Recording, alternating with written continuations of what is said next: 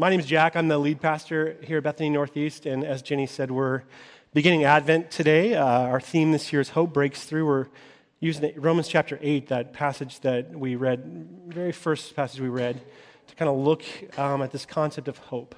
And it's kind of a weird passage to use for Advent. If you know much about it, it's really about the cross. But um, we're living between the cross, resurrection, birth, death of Jesus. And so it's kind of an interesting way to sort of look at his birth and the narrative around his birth. So let's take a moment to pray, and then we'll just dive into God's word together.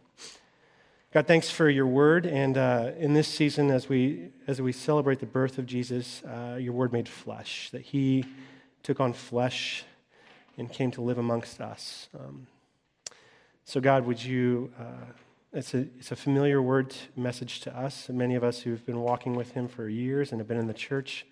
Um, so, would you open it up freshly to us this morning and the next weeks uh, as we look at this theme of hope. Would you break through into our lives personally, into our church, into this city with your vision of hope, with your presence of hope, with the real, tangible experience of hope in our lives? Pray this in Christ's name. Amen. Uh, so recently I stumbled across an article in the Atlantic Monthly, which I, I get in the mailbox, and uh, it's by this woman named Jessica Lahey. She's an high school English teacher in Vermont. And uh, she has a best selling book called The Gift of Failure How the Best Parents Learn to Let Their, let their Kids Go So They Can Succeed. Um, I haven't read the book yet, though it's on my Amazon list now. And, but just, this article, she talks, she talks about a time where in her high school classroom she gave her, her students, she read to her students Emily Dickinson's famous poem, Hope is a Thing with Feathers, as a way to set up a writing assignment. She's an English teacher. Here's the, here's the poem if you're not familiar with it. Hope is a thing with feathers that perches in the soul and sings the tune without the words and never stops at all. And sweetest in the gale is heard, and sore must be the storm that could abash the little bird that kept so many warm.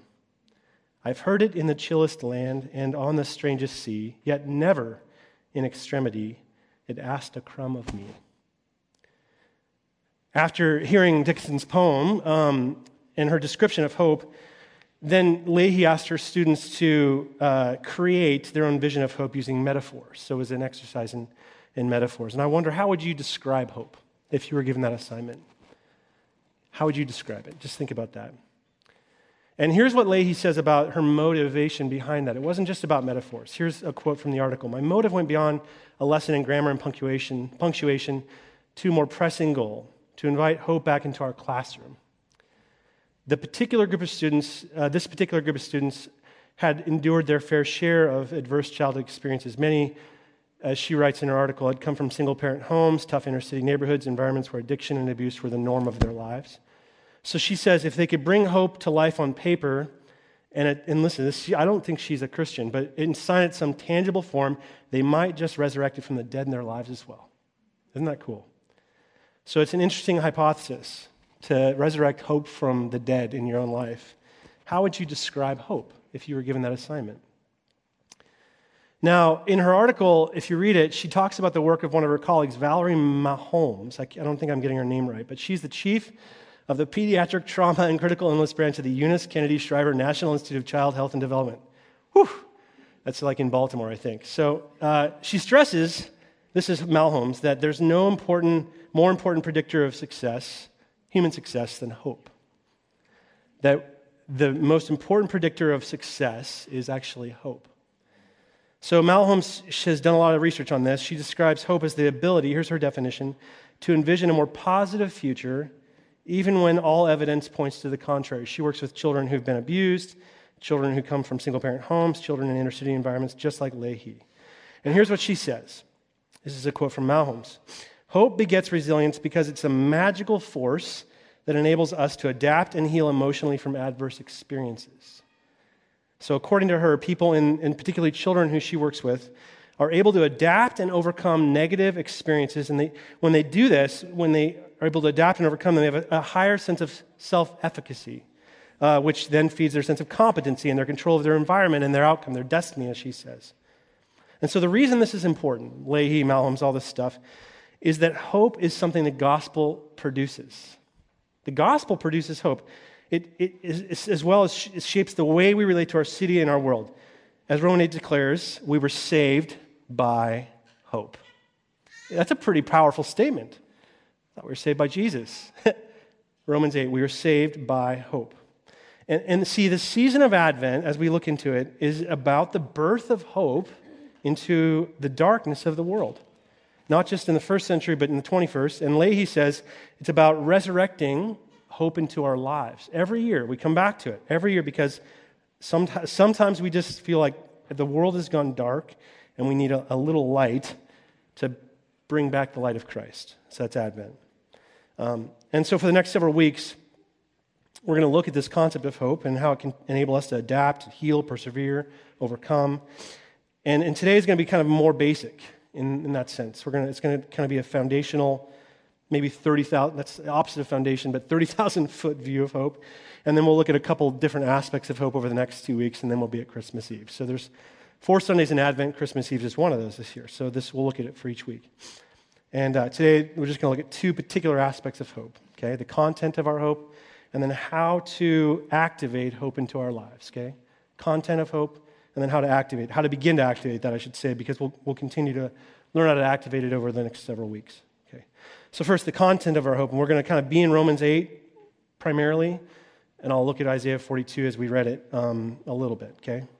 So, the biblical concept of hope, as you look at it, it's, you know, Lahey has a good definition of it, Maholmes has a good definition of it, but our English word for hope actually just the English word hope in and of itself, is really anemic. It's really poorly served. Uh, the biblical concept of hope is poorly served by the English word.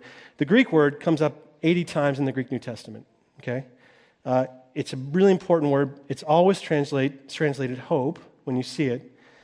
But frankly, it's just this inadequate. Our word is just inadequate. We just think, you know, it's kind of wishful thinking. Like, we say, hey, if someone says, you know, you, you know that's true, and you, you're not sure about it, you're doubting, and you say, I really hope that's true, right? For example, I hope the Seahawks get back to the Super Bowl.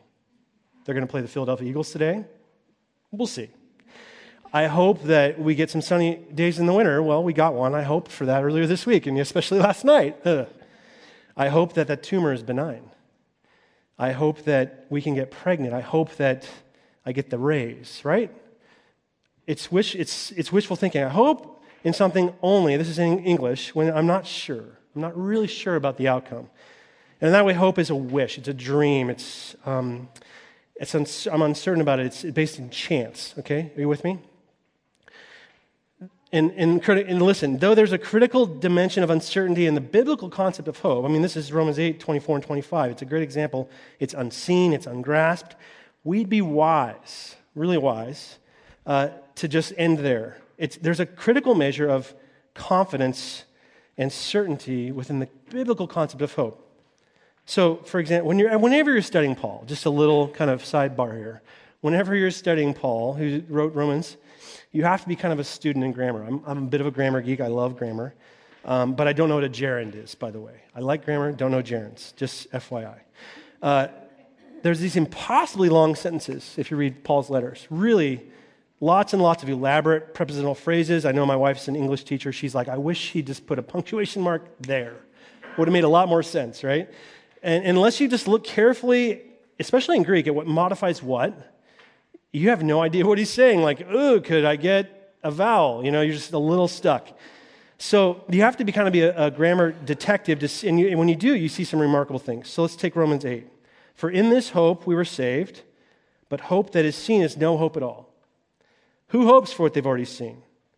If we hope for what we do not yet have, we wait for it patiently. Okay, there's the content of hope. Let's unpack it. Number one, in Greek, hope is put at the beginning of the statement there. In this hope we were saved. And that makes it in Greek emphatic. It is the point of this sentence. Some translations go as far to say, we were saved by hope. That's amazing. Uh, and, and like I said, I thought I was saved by Jesus, and it's unlikely Paul is actually saying that hope saves you. Because if you look at the rest of his letters, no, the saving work of Christ on the cross, that's what saves us, okay? Saved by faith, saved by grace, um, something God does. Thus, it would make more sense for us to say we were saved for hope, which you can do in Greek. By and for the same word, which is something the Greek allows, okay? So we're saved by, for hope, into hope, or I, I would just put it and saved to live in a condition of hope. Okay? So something's been done already death of Christ, birth of Christ, and that produces hope. Okay? It's an outcome. So hope's not some like wishful thinking, I hope this happens. Instead, it's a sense that something happened and that produces something in me hope. That makes sense? Here's the second thing, and the most important. The word saved here in verse 24 of Romans 8 is what's known in, write this down, you're going to want this later, in Greek as an aorist passive indicative. You're loving this, right? All the seminary students there. Woo! It means that something was done, and yet that, that something remains incomplete. It's not finished, okay? So it's ongoing. So it, what's been done? We've been saved, okay? Yet, here's, here's the tricky thing our salvation isn't complete. It's, not, it's still happening. I read somewhere that we remain, basically based on Romans 8 here, we remain only half saved. The death of Jesus, you don't just pray some prayer, done, right? Death of Jesus completed salvation, but we're not, it's not done yet. And this is where uh, I think Isaiah 42 comes into play. We'll get to that in a sense, a second. But it's, it's so important for us when we come to this idea of hope, okay? like Romans or Hebrews 11 says, we put confidence, confidence is in our faith. Our faith is confidence, assurance in what we don't see. We have confidence that Jesus died on the cross. We have confidence he rose in the dead, and yet I don't see it all. It's not done yet. Does that make sense to you? So Isaiah 42, what the Swartwoods read, it's this vision, and all the Isaiah passages, you could have picked any one of those. Uh, from Isaiah 40, we'll read that next week. Isaiah 11, Isaiah 9. I mean, look at these in Advent. They're always a vision of God's justice and freedom and liberation and renewal uh, that was brought into the world in Christ. Prophetically, Isaiah sees that and then continues to be brought into the world in Christ. And yet, we all know, living today, it's just a vision that's held out in front of us. It's not done yet. We know that mm, this world ain't that world, right? Uh, and so that's part of what we need to remember. But listen to this. This is a part of the vision we didn't read that I think is really important for us. Uh, it's Isaiah 42, verses 10 to 13. Let me read these. Uh, it says this Sing to the Lord a new song, his praise from the end of the earth. Let the sea roar and all that fills it, the coastlands and their inhabitants. Let the desert and its towns be lifted up, the villages that Kedar inhabits. Let the inhabitants of Sela sing for joy. Let them shout the, from the tops of the mountains. Let, they, let them give glory to the Lord and declare his praise to the coastlands. Here's the important part The Lord goes forth like a soldier. Like a warrior, he stirs up his fury. He cries out, he shouts aloud, he shows himself mighty against his foes. Now, why is that important? What Isaiah is offering here, and especially as you think about hope, is he's offering a, a vision of God's ultimate triumph. Ultimate triumph. Uh, it's, it's, it's so important because, see, Christ's victory in our lives and our world, it's, though complete on the cross, it's still on the horizon. It's still not, we're not there yet. The theologians say we're, we're living in the middle, already not yet, okay? He's going to, he will march out, as Isaiah 42 says, like a champion. Hasn't marched out yet. So we understand, we taste glimpses of freedom over things like addiction, boredom, anger, cynicism, fear, physical sickness, broken relationships, violence, we see a lot of violence right now. We, we've experienced glimpses of, of victory over those things, but all of us who've lived past infancy, which is most of us here, we know that this is, this is an incomplete, victory. We've just tasted it, right? Christ's full and final victory is yet to come, okay? And, and so uh, there's this old hymn by this great hymn writer, Ralph Vaughan Williams. He wrote this hymn that we, we sing in the Presbyterian Church uh, for all the saints. Anybody know this, this hymn? Some of you know this song. You probably wish we sang it. Andrew, there's a, where are you? For all the saints. There you go.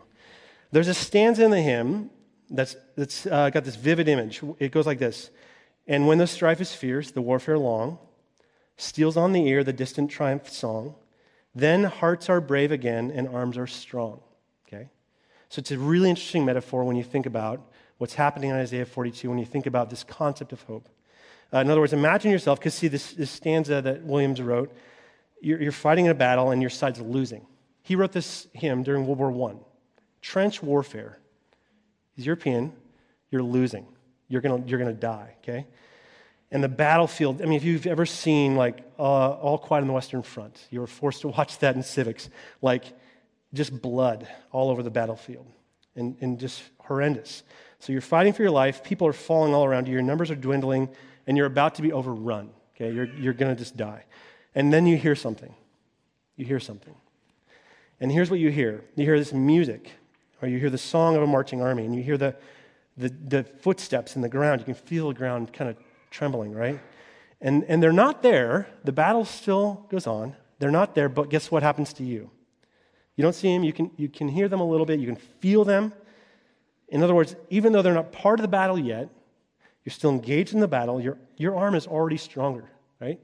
Uh, your heart is braver. Your anticipation of what's going to happen, though it hasn't happened, changes you, changes your attitude, changes the way in which you are now, okay? You're, com- you're connecting, listen to this, you're connecting to your future. That's hope. And, and so to connect in your, to your believed in future, your promised future, the future that we've been caught up in in the life of Christ, to believe, put your faith in that, that determines how we process and respond to circumstances now. Let me say it again. To believe in, in your future, to put your faith in that, determines how you process circumstances now. So you're in the midst of a marriage that's where, where intimacy is just dying. You're, you're looking at your checkbook and it's not balanced. You're watching the political landscape right now and you're like, man, how can this be going on? To believe in the future that you, to believe in the future that God promises, justice, righteousness, intimacy, healing, that determines how you process those circumstances now. Okay?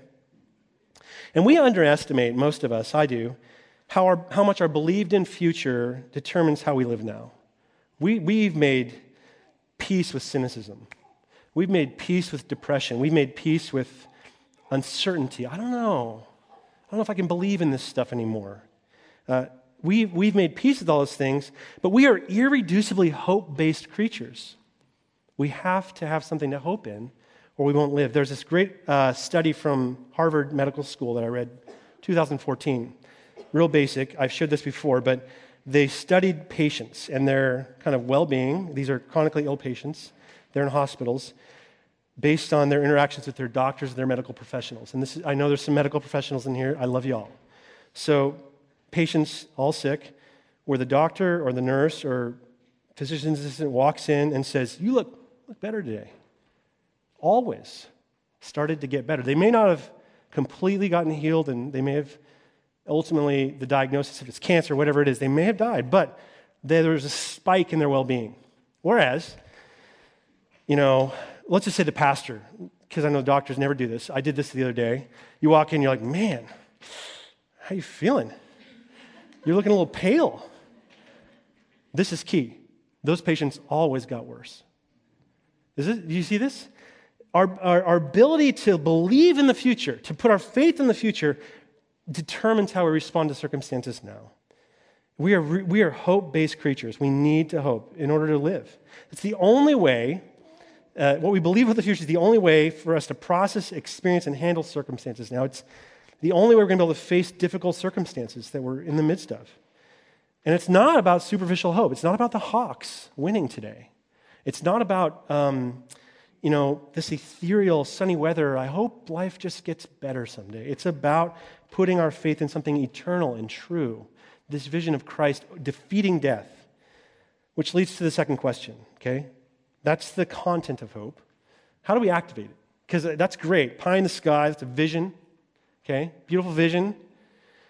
But how does that become real in my day to day? Okay, I want to go there a little bit today. I'm glad you asked that question. So we're going to look at three real quick, okay? And Romans 8 offers these. I This is why I love Romans 8. It's just so good in terms of how to apply things into your life. Three things. The first is learn to groan inwardly, okay? Here's Romans 8:23. Not only so, we ourselves have the first fruits of the Spirit. We groan inwardly as we wait eagerly. Okay, we're gonna, we're gonna get to wait eagerly, but we first we start with groaning inwardly. And this is an amazing moment because it's this acknowledgement that hope can be found in, listen to this, in suffering. Hope can be found in the midst of pain. It's not getting past it, in it. Uh, the word groaning, it's a very, very strong Greek word. It means an expression of pain. It goes beyond that. It's actually a Greek word that, in, if you read Greek literature, extra biblical literature, it's the expression of someone who's facing death. Now, it can be, it's a death pain. Now, notice in verse 23, it's associated with a woman giving birth in child, or childbirth. Uh, so it, it has that, but you have to remember in the ancient Near East, ancient times, crying out, screaming during birth was not just an expression of pain, though I, I know childbirth is painful, though I've said this before, I only know a little. So, but this, this is an um, expression of mortal danger. When women would groan in those ancient times, it was an expression of, I'm, I'm in danger right now of dying. That's the groaning. In fact, to our surprise, Paul then correlates that to the groans of creation. We groan in, in pains of childbirth. The creation is groaning. Our material world is groaning. So it's not just us.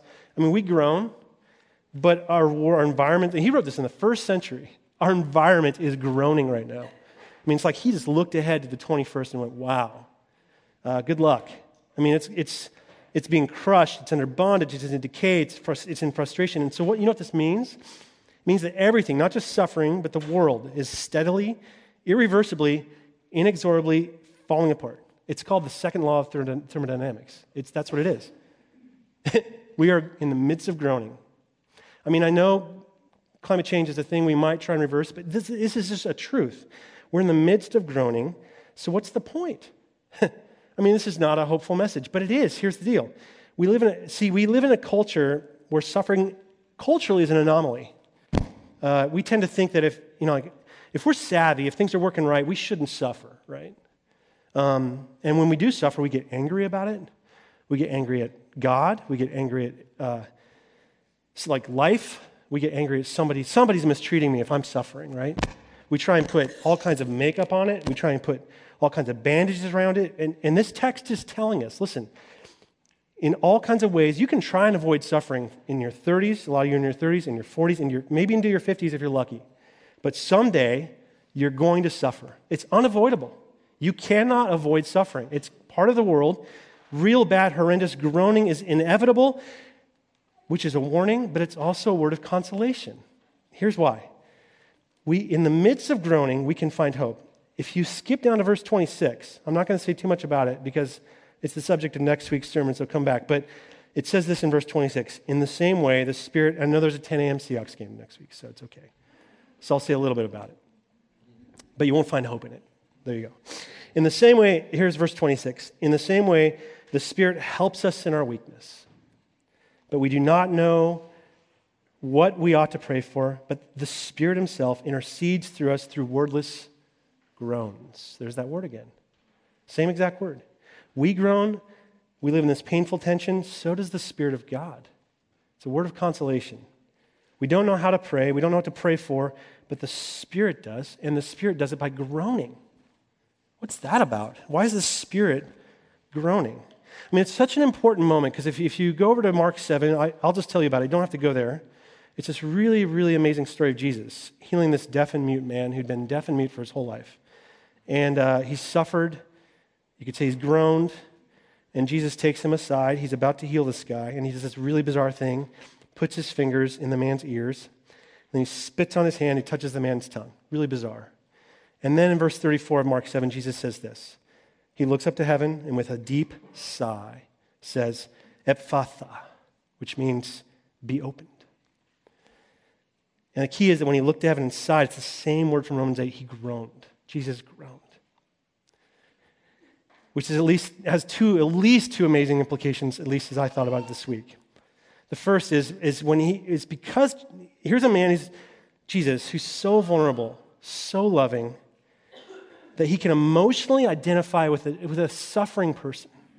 He's not above all that. He's not like, hey, you know, you're suffering because you didn't go to church enough. You're suffering because you didn't, you know, you know you need to you need to kind of go to the doctor every year. You know, you know that. Why didn't you? it's your fault. He never said that. He, he groans, he feels the man suffering in his own body. Hebrews 4 talks about that. Here's the second and most important thing.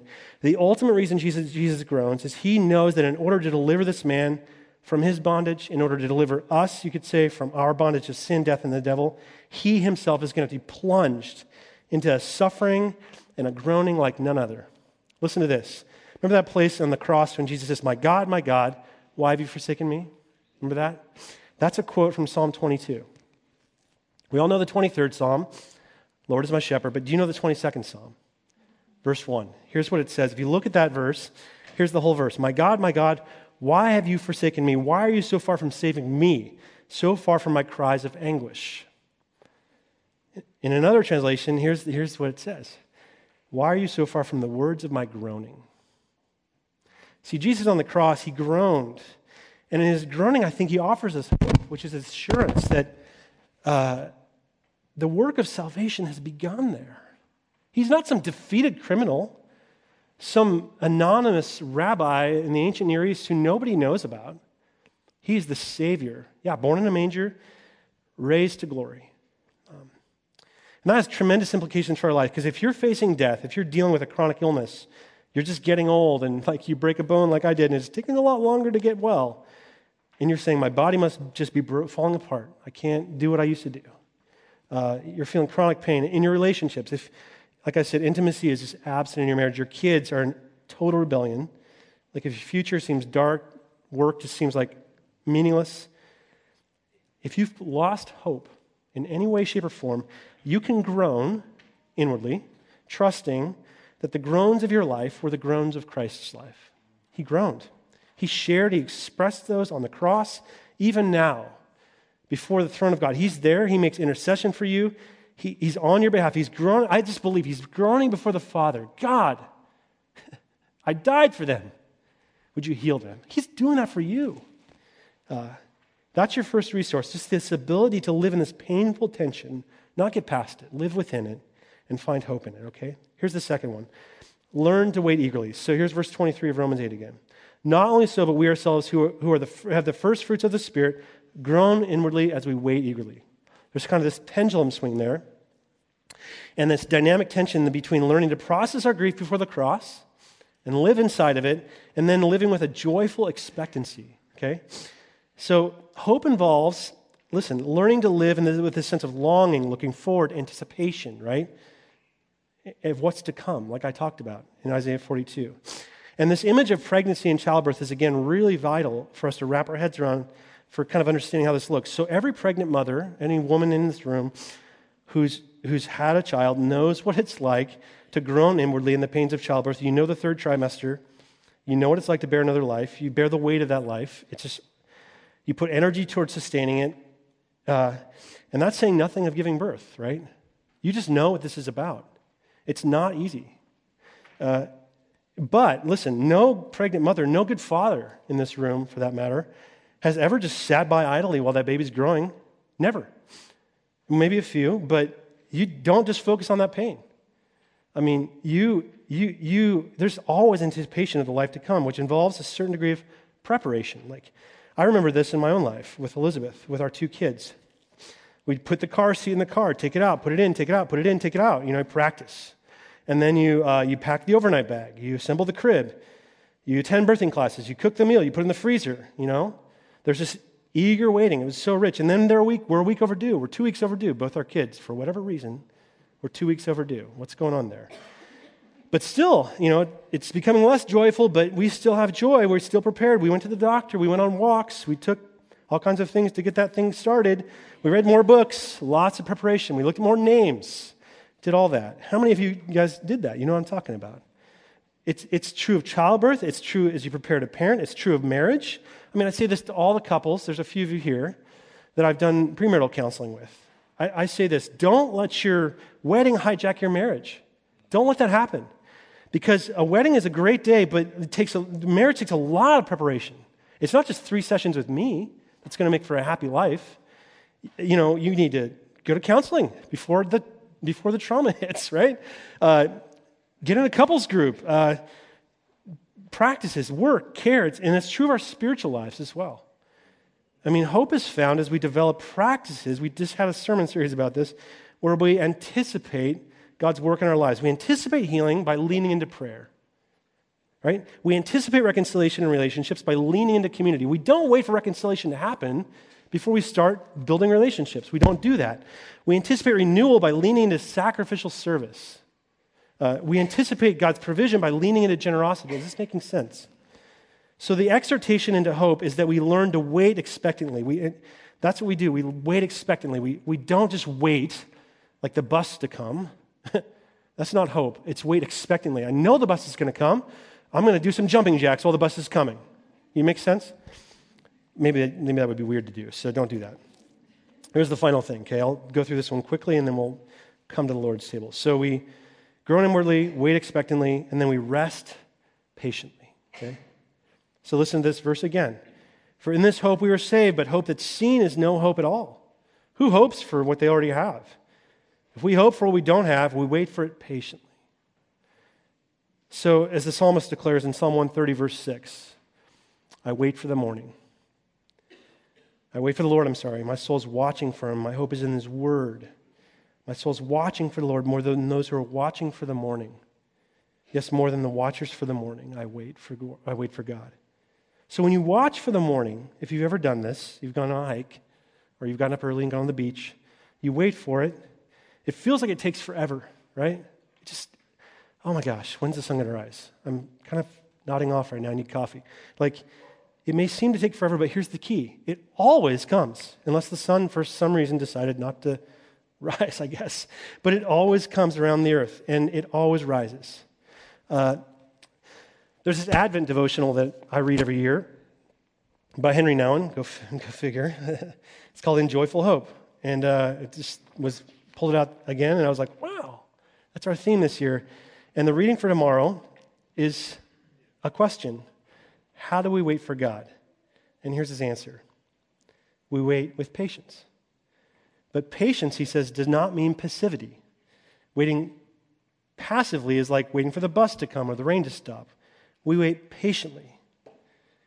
It's an active waiting in which we live the present moment to the full in order to find that there are signs of the one for whom we're waiting for. And he goes on to say the word patience comes from the Latin verb patior, which means to suffer. Waiting patiently is suffering through the present moment, as I've already said, tasting it to the full, and letting the seeds that are sown in the ground on which we stand grow into strong plants. Waiting patiently always means paying attention to what's happening right before your eyes and seeing there the first rays of God's glorious coming, right before your eyes. Wait for the Lord. And why this is so important is simply this eager waiting ultimately demands our response. Waiting patiently is all about response. Jesus tells this fascinating story that I'll close with that only shows up in Luke chapter 12. And it's a parable. He says, Be dressed and ready for a journey with your lights burning, like men and women who are looking for their Lord. When he comes back from the bride feast, so that when he comes to the door and knocks, it will be opened quickly. Happy are those who are watching when the Lord comes. Truly I say to you, he will make himself their servant. That's a beautiful image.